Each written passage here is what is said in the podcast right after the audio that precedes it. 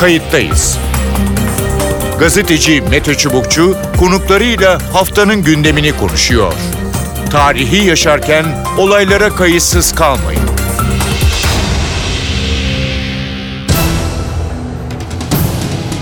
İyi günler bir kayıttayız programıyla daha karşınızdayız. Tarihe ışık tutmak ve olan biteni anlamak için önümüzdeki dakikalarda sizlerle birlikte olacağız. Ben Mete Çubukçu, editörümüz Sevan Kazancı. Kayıttayız da bu hafta olası İdlib operasyonunu konuşacağız. Suriye'de rejim güçlerinin kente operasyon başlatacağı yönünde haberler gelmekte. En son Suriye ordusu İdlib'e havadan binlerce bildiri atarak radikal unsurlara hükümetle uzlaşma çağrısında bulundu. Birleşmiş Milletler muhtemel bir operasyon önlemek için Türkiye, Rusya ve İran'ın çalıştığını açıkladı. Operasyon Türkiye'yi çok yakından ilgilendiriyor. Zira harekatla birlikte yüz binlerce kişinin Türkiye'ye göç edebileceği belirtiliyor. Ayrıca Türk Silahlı Kuvvetleri çatışmasızlık bölgeleri çerçevesinde Astana süreci gereği 12 tane kontrol noktasında İdlib'in içinde bulunuyor. Kayıttayız da bu hafta İdlib operasyonunu Türkiye'ye etkisini konuşacağız. İki konuğumuz olacak. Kayıttayız'ın konuğu doçent Nihat Ali Özcan. Nihat Ali Özcan aynı zamanda Milliyet Gazetesi yazarı ve Türkiye Odalar Borsalar Birliği Üniversitesi öğretim üyesi. Hoş geldiniz programımıza. E, merhabalar, iyi yayınlar diliyorum. Artık Suriye İç Savaşı'nın son düzlüğüne ulaşmış durumdayız diyorsunuz. Ee, özellikle masada Esad'ın geleceği, Türkiye'nin desteklediği silahlı muhaliflerin politik konumu, Suriyeli Kürtlerin temsilini ele geçirmiş PKK ve Moskova ile ilişkileri ve sonuncu olarak da İdlib sorunu var diyorsunuz. Bugün İdlib sorununu konuşacağız çünkü e, tabii ki hem Türkiye'nin kendi iç meseleleri hem dışarıdaki meselelerden dolayı çok görünmüyor gibi e, algılanmakla birlikte yaklaşan bir sorun gibi görünüyor. Ne dersiniz? Ya e, haklısınız. Yani en başta da söylediğiniz gibi aslında Suriye meselesi bir düzlüğe vardı artık. Zaten e, askeri durumu gösteren haritalara baktığımızda bu haritaları da e, işte nüfusla ilişkilendirdiğimizde e, ve doğal olarak bir çatışmanın hayat seyrine baktığınızda evet bu bir düzlüğe vardı. Şimdi son kalan bölümler var. İşte bunlardan e, bir üç tane alan sayabiliriz. Hı hı. Birisi Fırat'ın doğusunda kalan kısım. E, PKK-PYD'nin kontrol ettiği e, gruplar. Hı hı. E, diğeri işte biliyorsunuz İdlib şu an üzerinde konuştuğumuz ve tartıştığımız konu ve son olarak da e, Türkiye'nin desteklediği silahlı grupların bulunduğu işte Afrin ve diğer yerler. Hı hı. Şimdi bu üç farklı bölge artık bundan sonra belli bir aşamayla çözülecek. Bunun çözümü geçmişten biraz daha farklı olacak. Farklı. Çünkü öbürlerinde daha çok e, diğer grupların tasfiyesinde karşılaşan sorunların karakterine biraz daha farklı bir sorun var ortada. Neden? Şimdi en önemlisi İdlib gibi gözüküyor. Peki nedir İdlib'in önemi ee, ve hani or, onun e, çözüm ya da İdlib'in e, içinde bulunduğu durum diğerlerden niye farklı? Şimdi böyle İdlib gibi bir iç savaş sonrasında geride kalan bir koful ya da bir bölgeden söz ediyorsanız onu böyle sadece coğrafi haritayla ya da politik gruplarla anlamak tabii ki mümkün değil. Yani onun bir canlı yaşayan bir organizma olduğunu, bu organizmanın hem kendi iç dinamikleri hem de farklı boyutlarda dinamizma olduğunu da göz önünde bulundurmak gerekiyor. Şimdi bu yüzden e, İdlib'de tabii şu an farklı rakamlar var ama neredeyse 3 milyondan 4,5 milyona kadar bir nüfusun olduğu küçük yani yoğunluğun fazla olduğu evet. bir alan ve burada çok farklı sayılar ifade edilen silahlı gruplar var ki bu grupların da her birinin e, ideolojik duruşu ve iç, iç savaştaki serüvenleri de birbirinden farklı. Mesela Suriye'nin yerlisi olup bir grubun parçası olanlar var ya da e, Birleşmiş Milletler'in ifadesi terörist yabancı savaşçı gibi farklı ülkelerden gelmiş, farklı ülke vatandaşları olup buraya cihad etmeye gelmiş olanlar var.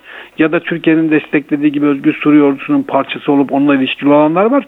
Bir de üstüne üstlük bunlar Esad rejiminin e, Türkiye'nin kontrol ettiği ya da PKK'nın kontrol ettiği bölgedeki insan gruplarıyla da ilişkili olan yapılar var. Bunun tabi ortaya çıkardığı yeni bir ekonomik, ideolojik, sosyal bir network var bütün bu coğrafyanın içinde.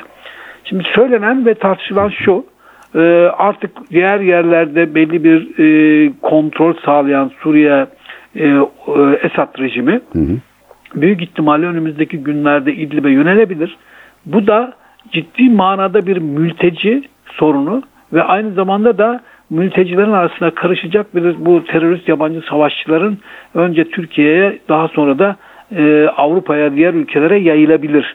Bundan dolayı da e, mevsimde zaten kışa giriyor. Bu da bir insani ve e, drama ve bir güvenlik sorununu tetikleyecek karakterde ve boyutta bir hadise diye tartışılıyor. En çok etkilenecek olan da Türkiye. Ee, bir de tabii Türkiye'nin orada farklı bir sorumluluğu da var değil mi? Bu e, çatışmasızlık bölgelerindeki denetlemeyi şu anda Astana süreciyle ilgili den sorumlu e, İdlib'de 12 tane e, yanılmıyorsam kontrol noktasında Türk, Türk Silahlı Kuvvetleri'nin unsurları da orada. E, şimdi şöyle doğru söylüyorsunuz. E, tabii bu İdlib'in e, kuzey ve batısında kalan kısmın büyük e, biliyorsunuz jeopolitik olarak yani pozisyon daha doğrusu coğrafi olarak İdlib'in şu anda e, belki de çepeçevre e, Türkiye'nin sorumluluğunda gibi gözüküyor. Zaten bir kısmı Türkiye Hatay sınırında komşu Hı hı. biliyorsunuz. Evet. Öbür taraftan Türkiye sizin söylediğiniz gibi doğuda ve güneyde kalan kısımları bu kontrol ve gözetleme postalarıyla denetliyor çatışma olmasın diye. Aslında yola çıkarken tabii e, umut şuydu normal bir çatışmanın çözümü teorisi ya da kitabında yazdığı gibi çatışmasızlık hali eğer devam eder uzarsa bu cebin içinde bulunan insanlar bu çatışmanın bir sonuç doğurmayacağını, çatışarak bir şey elde etmek yerine oturup konuşabileceğine dair bir kültür üretebileceği düşünülüyordu. Şimdi ne yazık ki e, tabii büyük bir iç savaşın, dramatik bir iç savaşın sonundan çıkmış gelmiş. Daha çok küresel boyutta yani yerel bir Evet. iddiadan çok küresel bir hesaplaşma için bunun içerisine girmiş ve savaşın iç savaşın genel gidişatıyla da artık kaybettiğini bir anlamda farkına varmış olan ve kazanacak hiçbir şey olmayan bir e, grupların silahlı grupların bulunduğu bir şey e, alan haline Alan. dönüştü. O yüzden e, bunların silah bırakmaları, politik bir kimliğe dönüşmeleri, birbirlerinin içerisinde monoblok bir yapı ortaya çıkararak müzakere masasına oturmaları konusundaki yaklaşımın sonuç verip veremeyeceği ve zaman baskısı altında olması nedeniyle e, mesele öngörülen gibi çözülemeyecek diye de bir endişe var. O yüzden e, bir insani dramın olabileceğine Olabileceğini. dair çok farklı kanallardan bazı Birleşmiş. Milletler yaptığı açıklamada e, yani Suriye ordusu e, Rusların da desteğiyle eğer bir operasyona girişirse e, ve bir göç olursa Türkiye kapılarını açsın e, dedi. Şimdi burada tabii ki en kritik nokta Türkiye-Rusya ilişkileri ne dersiniz? Yani Rusya böyle bir şeye kalkışacak mı? Türkiye ile nasıl bir orta yol bulacaklar? E, aslında güzel bir soru. Bence burada esas iki tane aktör var şimdi. İdlib üzerinden konuşuyor isek. Şüphesiz ki bu konuyu tahrik edebilecek ya da farklı biçimde fitillemeye çalışacak olan aktörler de var yani. Ama İdlib üzerinde oturup konuşursak şu anda e, iki aktör var. Birisi Rusya ki Rusya Esad üzerinde İran'ın buradaki tavrı konusunda etkili. Aynı zamanda Türkiye ile çok Evet. yakın ilişkisi var. Diğeri de dediğim gibi coğrafi ve politik nedenlerden dolayı Türkiye. Şimdi Türkiye ile Rusya ortak bir noktada e, bulundukça ben e, Birleşmiş Milletler ve diğer e, analistlerin öngördüğü biçimde bir insani bir dramın ortaya çıkabileceğini sanmıyorum. Türkiye rıza göstermedikçe. Ve Rusya'da Rusya-Türkiye ilişkilerinin İdlib'in taktik bir sorun olduğunu, tabi bu ilişkinin daha büyük bir boyutu var değil mi? Mesela ekonomik Evet. boyutu var, askeri boyutu, turizm, ticaret, enerji boyutu var. Yine Türkiye'nin e, Rusya'ya sağladığı işte boğazlardan geçişten Karadeniz politikalarına, NATO'dan Avrupa Birliği'ne, Amerika olan ilişkilere kadar bir farklı alanlarda da Türkiye ile Rusya arasında bir ilişki gelişiyor şu anda. Her geçen gün derinleşiyor ve e, genişliyor. Şimdi böyle bir süreçte Rusların yani İdlib gibi taktik bir sorundan dolayı Türkiye'nin taleplerinin dışında kendi başlarını ve Türkiye'yi bu manada krize sürükleyip bu manada bir Hı. krize sürükleyip sonra da bütün bu alanlarda sorun yaratacak bir tavır, tavır içine Putin'in gireceğini sanmıyorum. O yüzden Türkiye ile Rusya'nın arasındaki İdlib konusunda karşılıklı ve daha çok e, işte Türkiye'ye ve Rusya'ya bazı sorumluluklar yükleyen yeni bir e, aşamaya ya da yeni bir açılımın peşinde olacaklarını tahmin ediyorum. Peki e, son şunu sormak istiyorum. Şimdi orada en büyük e, sorun e, yaratan ya da sorun olan işte El-Kaide, Nusra devamında HTŞ denilen radikal gruplar bunları terörist olarak nitelendiriyorlar. Yani bir de diğer grupların bunları elimine etmesi ya da oradan atması artık gidecek yer de yok. Hani eskiden vardı bir takım yerlere gidebiliyorlardı. Nasıl e, çözülecek kısa vadede? E, son olarak bunu alayım sizden. Şimdi e, bu türden uzatı, uzamış ve artık e, kazanma umudunun gittikçe azaldığı yerlerde ve yeni durumlarda bir yol haritanızın olması gerekiyor. Yani bunları silahtan arındırma, Hı. bunları yeniden sisteme entegre etme konusunda bir defa bu mutabakat sağlayacaksın. Şimdi e, işin tabii e, kötü tarafı birçok Avrupa ülkesi kendi vatandaşı olan bu yabancı terörist savaşçıların kendilerine gelmemesi, öldürülmesi ya da o bir şekilde oradan ortadan kaldırılmasını istiyor. Evet. Yani, Rusya da istiyor, Çin de istiyor. Ya, ya evet bunları yani yakalayıp paketleyip alın size deseniz sadece tabii Rusya, Çin'in ötesinde Avrupa'da Avrupa, mesela evet. Fransa'da, Almanya'da bu 100 kişi serin falan desen yani kamuoyu da kendileri de mümkün olduğu kadar aman almayalım sizde kalsın diyor. Biliyorsunuz Fransa bile Suriye'de evet. demokratik güçleri denen o PKK kontrolündeki organizasyonun işte resmi şey açıklamalarında 400 kadar batılı ülkeden gelen terörist, yabancı savaşçı, vatandaşı askeri hapishanelerimizde tutuyoruz diye bir açıklama yapıyor. Uluslararası hukuka göre hiçbir şey olmamasına rağmen kimliği evet. Fransa bunlarla işbirliği yapacağını söylüyor. Ama burada tutma orada bunları hapsetmeye devam et diye. Şimdi tabii ki işin en zor kısmı bu. Ya bunları dönüştüreceklerdi dediğimiz gibi bir gruba mensup yapıp kabul edilebilir bu Özgür Suriye ordusu gibi onun bir parçası haline getirip silah bırakmaya ve kurallara uymaya rıza gösterecekti. Ya da bu savaşarak birinin bunları yok etmesi gerekiyor ya da işte nasıl olacaktı bu iş. Şimdi Türkiye daha çok bu işi yapabilmenin yollarını arıyor gibi gözüküyor. Ama herhalde bir de e, şöyle de bir ileride içeride bir türde bir kuvvet kullanmanın ortaya çıkaracağı insani ve güvenlik sorunlarının üstesinden gelebilmek için e, bunların bir şekilde silahlardan silahtan arındırılarak e, belli bir müddet geçici e, yerlerde barındırılıp kontrol altında tutup belli bir deradikalizasyon yani radikallikten vazgeçirme noktasında bazı şeylere tabi tutarak hı hı. rehabilite edilebileceği bir çözüm üzerinde de çalışılabilir diye düşünüyorum. Peki. Doçent e, Nihat Ali Özcan çok teşekkür ediyorum. Görüşlerinizi bize ben paylaştınız. Ben teşekkür ederim. İyi yayınlar. Sağ olun. Telefon attığımızda Oğuz Çelikkol var. Ee, Oğuz Çelikkol emekli büyükelçi aynı zamanda e, Kültür Üniversitesi öğretim üyelerinden. Hoş geldiniz programımıza. Hoş bulduk, iyi yayınlar. Konumuz e, İdlib. E, kimilerine göre Suriye İç Savaşı'nda son düzlüğe e, giriliyor. Sorunların başlıkları biraz azalıyor. Yani evet kuzeyde PYD, YPG ile ilgili olan sorun devam ediyor. Esad yönetimi devam ediyor ve İdlib yani bugün muhaliflerin radikal ya da ılımlı e, muhaliflerin yaklaşık 3, 3 ile 4 milyon kişi arasında e, ki aralarında sivillerin de olduğu e, kişilerin İdlib'de artık e, yoğunlaştığı, sıkıştığı ya da orada olduğu bir durum var.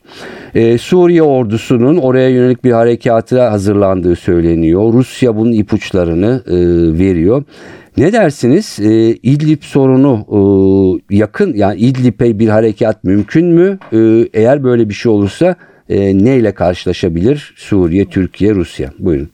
Evet, şimdiki İdlib tabii biliyorsunuz Suriye'deki son çatışmazlık bölgesi. Yani Astana süreci içerisinde ilan edilen çatışmazlık bölgelerinden en sonuncusu. Ve yani e, iki buçuk üç milyon e, insan yaşıyor burada. Hı hı. Diğer çatışmasızlık bölgeleri Suriye ordusu tarafından ele geçirirken hatta daha öncesinde de e, birçok rejim muhalifi, sivil halk buraya taşınmıştı. Onun için tabii e, İblib'in nüfusu çok şişmiş vaziyette. Evet Halep'ten, e, Dera'dan yani evet, bütün o, Halep'ten, o bölgelerden. Dera'dan çok tabii hem yani e, muhalifler, e, savaşan muhalifler hem de sivil halk buraya gelmiş Geldi. vaziyette. Çok büyük ölçüler içerisinde. Özellikle Halep bölgesinden, Halep kırsalından. Onun için tabii çok şişmiş vaziyette İdlib'in. Ufak bir bölgeden bahsediyoruz. Ve son çatışmasızlık bölgesi eğer rejim kuvvetleri buraya karşı bir e, operasyona başlarlarsa, askeri saldırıya başlarlarsa, tabi buradaki e, sivil halkın e, bir insani dram yaşaması mümkün. E, Türkiye'ye de biliyorsunuz sınırdaş Hatay ilimize. Evet. O bakımdan sınırlarımıza yine bir göç hareketinin e, ortaya çıkması gayet mümkün.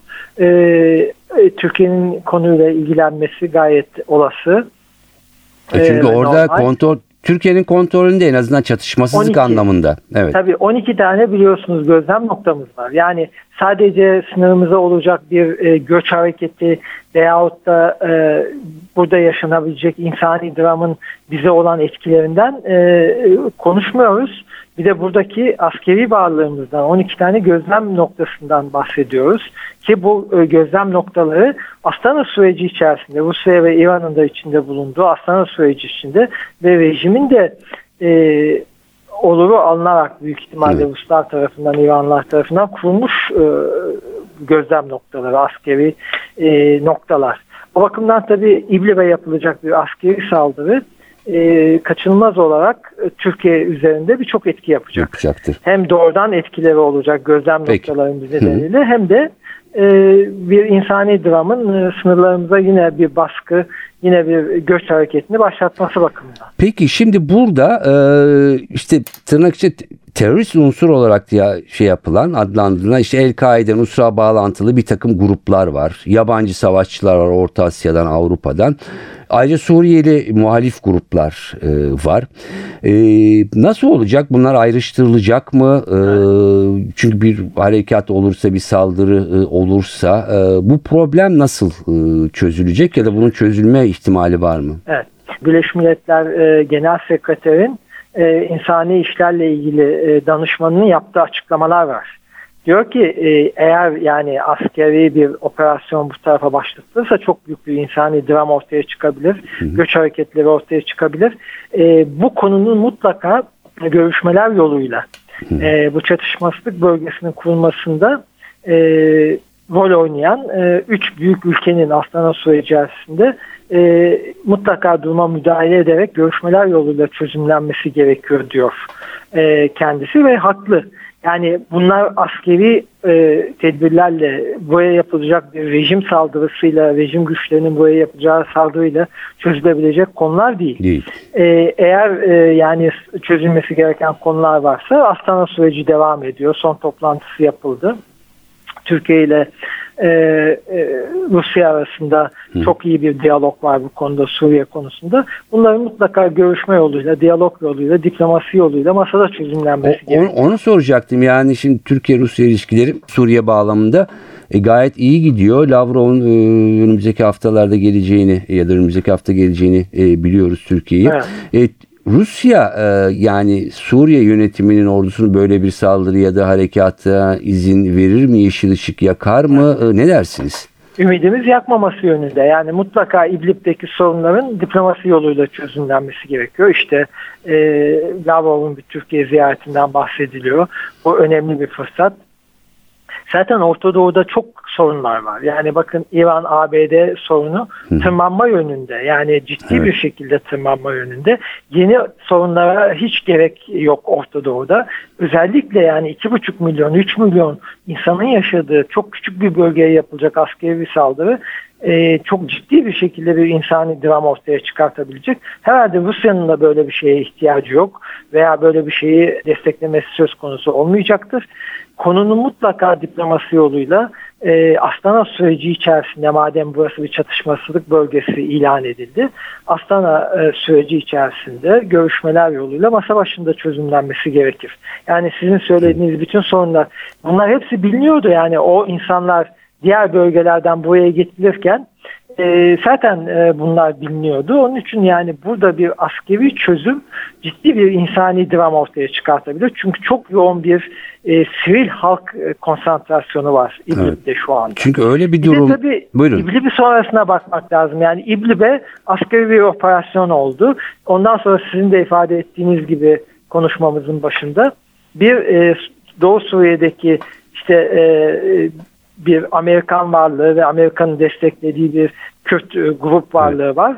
E, bir de tabii Afrin ve Elbap bölgesi var. O bakımdan yani e, Suriye'deki gelişmelerin daha fazla büyümemesi e, gerekiyor. İdlib sorununun da mutlaka başa, masa başında çözümlenmesi gerekiyor. Evet bunun anahtarı da e, Türkiye ile e, Rusya arasındaki muhtemelen e, görüşmeler. E, çünkü e, Birleşmiş Milletler böyle bir şey olursa kapıları kapatmayın e, derken e, sivil halkla birlikte bir takım e, radikal unsurların da e, Türkiye'ye gelme ihtimali de her zaman söz konusu. E bir de yani Türkiye'de zaten yani 5 milyona yakın e, bir e, sığınmacı durumu Evet. var. E, daha bunu arttırmak imkanı yok Türkiye'nin. E, sizin de ifade ettiğiniz gibi bunun güvenlik boyutları Boyutları, var. hı hı. E, ikincisi de örneğin Dava'daki problemde Ürdün'ün sınırı kapattığını biliyoruz. Evet. İsrail'de bunları Golan bölgesine, işgal altındaki Golan bölgesine almadı biliyorsunuz. Suriye halkı. E, bütün bunlar da göz önünde. Onun için zann- zannediyorum Birleşmiş Milletler'den çok ciddi uyarılar gelmeye başladı. Yani dün Birleşmiş Milletler Genel Sekreterinin insan haklarıyla, e, insani e, durumlarla ilgili e, danışmanın yaptığı açıklamalar çok tabii e, dikkat çekici. E, bu konuda diğer ülkelerinde, Avrupa ülkelerinin de çünkü göç Evet. konusunda onlar da müzdarip. Mutlaka yani bu, konuyu Rusya ile konuşmaları lazım. Amerika Birleşik Devletleri'nin de e, bunu Rusya ile konuşması lazım. E, sadece Türkiye ile Rusya ve rejim arasındaki bir sorun olarak da bakmamak lazım. Mülteciler Daha konusu büyüdüğü takdirde bütün dünyayı etkileyebilecek bir sorun. bir, e, Evet. sorun. tabii. Peki. Ee, önümüzdeki günlerde göreceğiz çünkü gündeme gelecek gibi görünüyor. Oğuz Çelikkol e, çok teşekkür ediyorum programımıza katıldığınız ve görüşlerinizi paylaştığınız için. Evet görüşler e, böyle kimilerine göre Suriye İç Savaşı'nda son dizliğe ulaşılmış durumda. Tabii ki hala çözülmemiş birçok sorun var. İdlib sorunu da bunlardan birisi ve Türkiye'yi de yakından ilgilendiriyor. Önümüzdeki günlerde daha çok konuşulacağı benziyor. Ben Mete Çubukçu editörümüz Sevan Kazancı. Kayıttayız'dan bu haftalık bu kadar. Önümüzdeki hafta farklı bir konuda yeniden birlikte olmak amacıyla hoşçakalın. Kayıttayız. Gazeteci Mete Çubukçu konuklarıyla haftanın gündemini konuşuyor. Tarihi yaşarken olaylara kayıtsız kalmayın.